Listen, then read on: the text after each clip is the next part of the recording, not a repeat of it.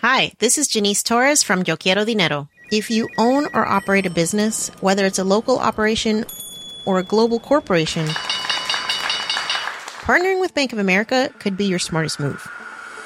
By teaming with Bank of America, you'll enjoy exclusive digital tools, award winning insights, and business solutions so powerful you'll make every move matter. Position your business to capitalize on opportunity in a moment's notice. Visit bankofamerica.com slash banking for business to learn more. What would you like the power to do? Bank of America NA, copyright 2024.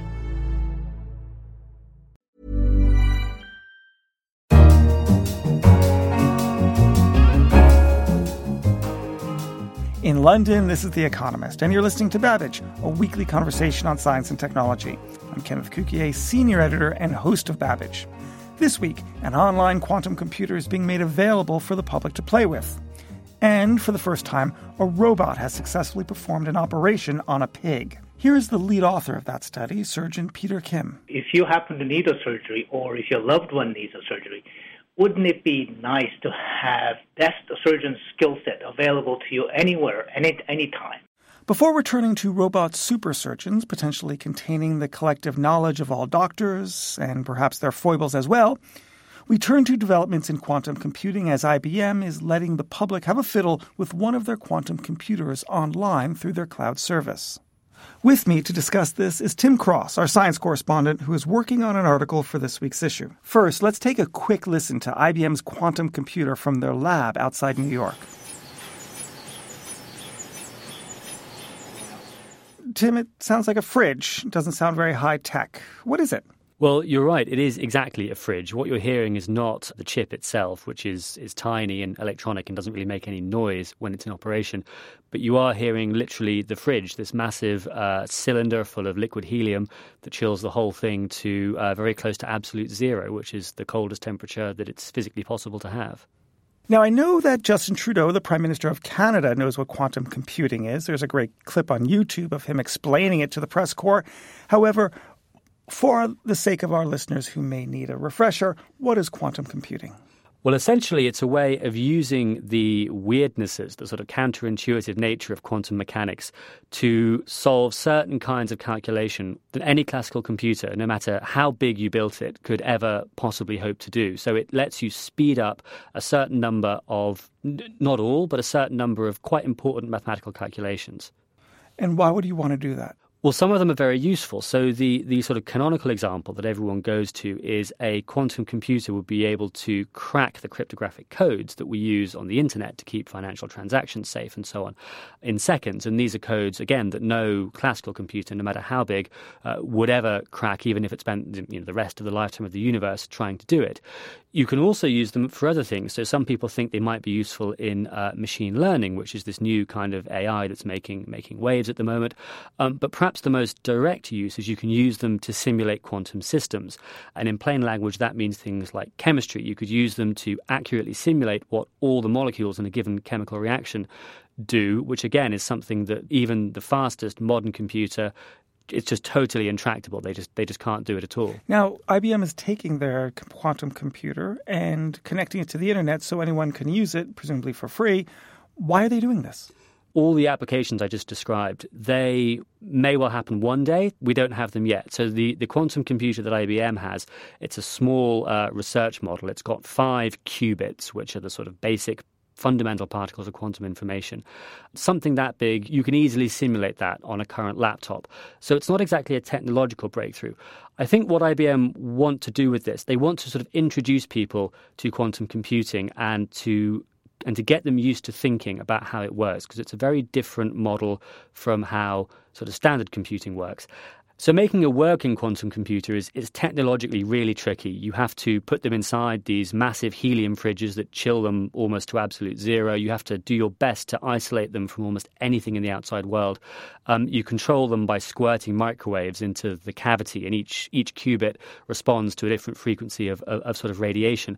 But what IBM have done is they've built an app that hides all this from the user, and what you get when you log on is something that looks almost exactly like a, a musical stave. So you have five parallel lines, one for each qubit in the processor, and you have a series of little icons along the bottom, each of which represents you know one fundamental quantum operation. And it's literally a case of dragging and dropping them onto the lines. And when you've got the program you want, you push a button.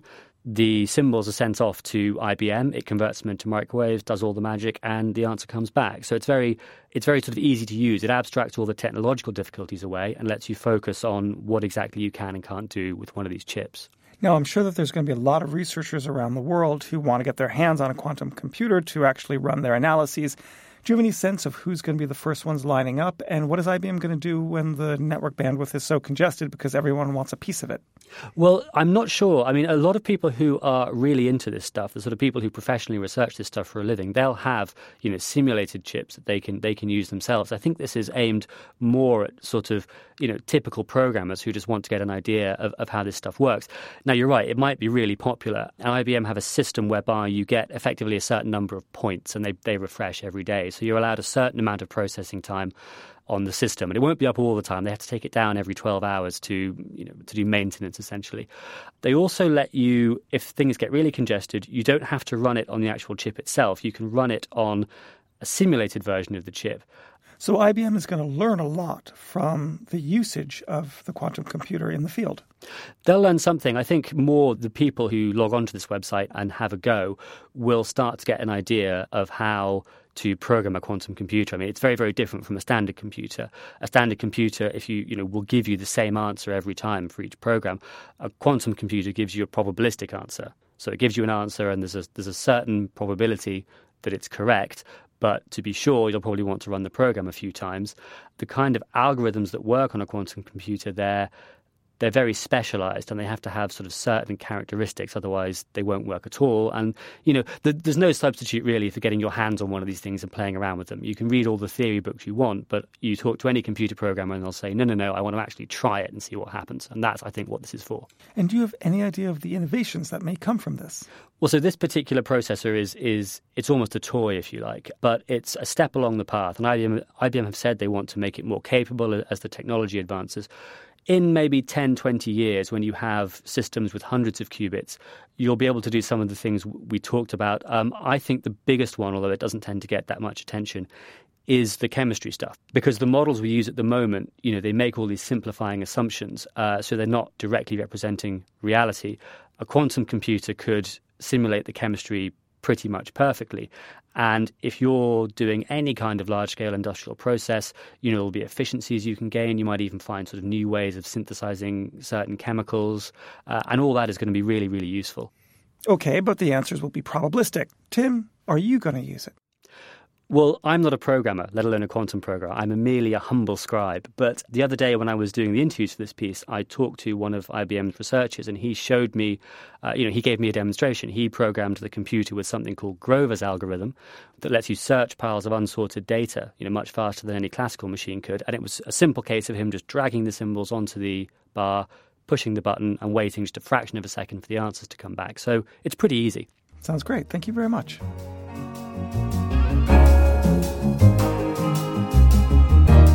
And to our listeners, if you have anything to say about this week's show, you can find us on Twitter at EconSciTech and on our Facebook page at The Economist. On last week's show, we discussed the political and scientific repercussions of the Chernobyl disaster. One Twitter user argued, quote, the Soviet Union was already on its deathbed long before Chernobyl. Another Twitter user, Christine Collins, shared a personal connection with Chernobyl. She wrote, So sad. My grandmother lived there before all of this was ever built. I was told of how beautiful it was. Now only a nightmare. If you have something to add, please do so.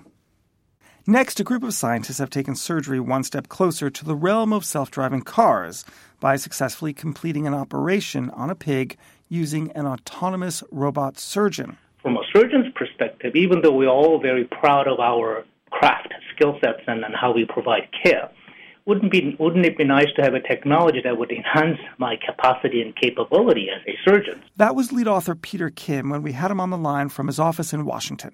With me to discuss this topic is Ananyo Bhattacharya, our science correspondent, who's working on an article for this week's issue. Ananyo, what have the scientists achieved? What they report is that about 60% of the operation the robot managed to perform completely unaided. And for the remaining 40%, they had to make small adjustments. Although, since they had submitted the paper, they had gone through the operation and the robot had been able to do it pretty much by itself. Now, obviously, there are some caveats. They had to prepare the pig in advance. Obviously, the pig had to be anesthetized. They made an incision to expose its bowel, and they prepared the bowel in the way that it would be prepared for a sort of consultant surgeon who was about to get to work on a patient.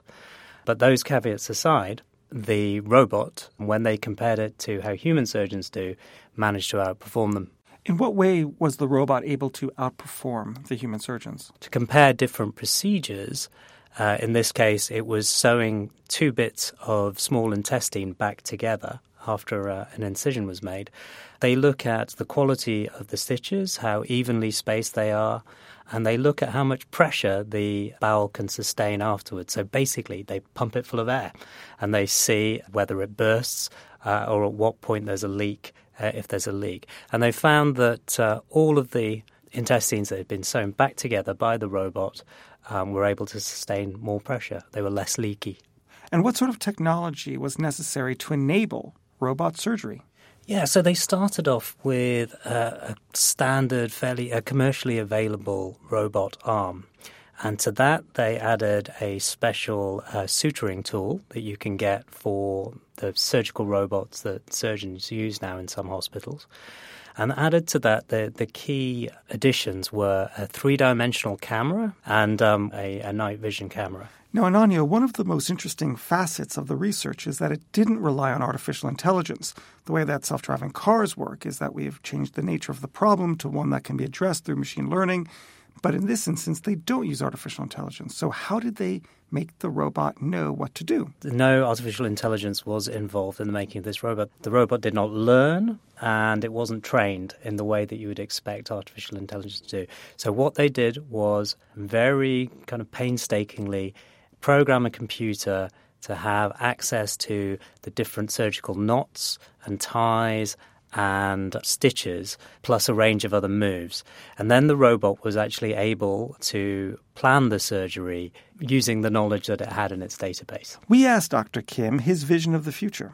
You know, our vision is if you have a, a robotic technology, that robotic technology will contain cumulative knowledge of all the surgeons not only through generations, but currently, so that it's contained within the sort of a cloud space, so that when it recommends certain steps, it will distill down the best practice for them.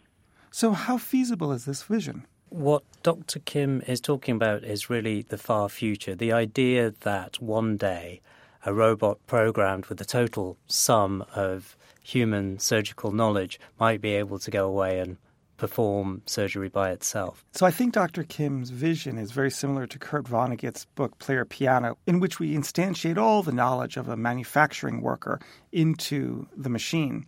But I challenge you, Ananyo, on your idea that this is somehow far off into the future. It seems to me that in this future state, maybe 20 or 30 years, we'll be highly reluctant to have human beings operate on people precisely because it is so messy and will prefer the encoded information of all time that's embodied in the robot. Well, Ken, perhaps I'm more of a pessimist than you, but I look at all of the technologies that scientists are very keen on, like GM, and I look at their public acceptance, and I wonder, in that bright future that you're imagining, will the public trust a robotic surgeon? How about the role of intuition and experience and wisdom and the unexplainable inkling that a doctor may have of what to do at a given time? Will this destroy some of the artifice of the operation? Well, that's fascinating, isn't it, Ken? We we know that an artificial intelligence managed to beat a player at Go recently. So, should this become an AI robot at some point in the future, then um, we're, we're going to face that riddle all over again. Can robots have intuition? Well, at the moment, they seem to be doing a pretty good job. Well, they're very good at winning games, and they're not applying themselves to surgery yet. We're still hand coding the robot in surgery, but we'll see where this evolves. So thank you very much, Ananyo. Thanks, Ken. That's all for this episode. You've been listening to Babbage. For more news on science and technology, visit economist.com. In London, this is The Economist.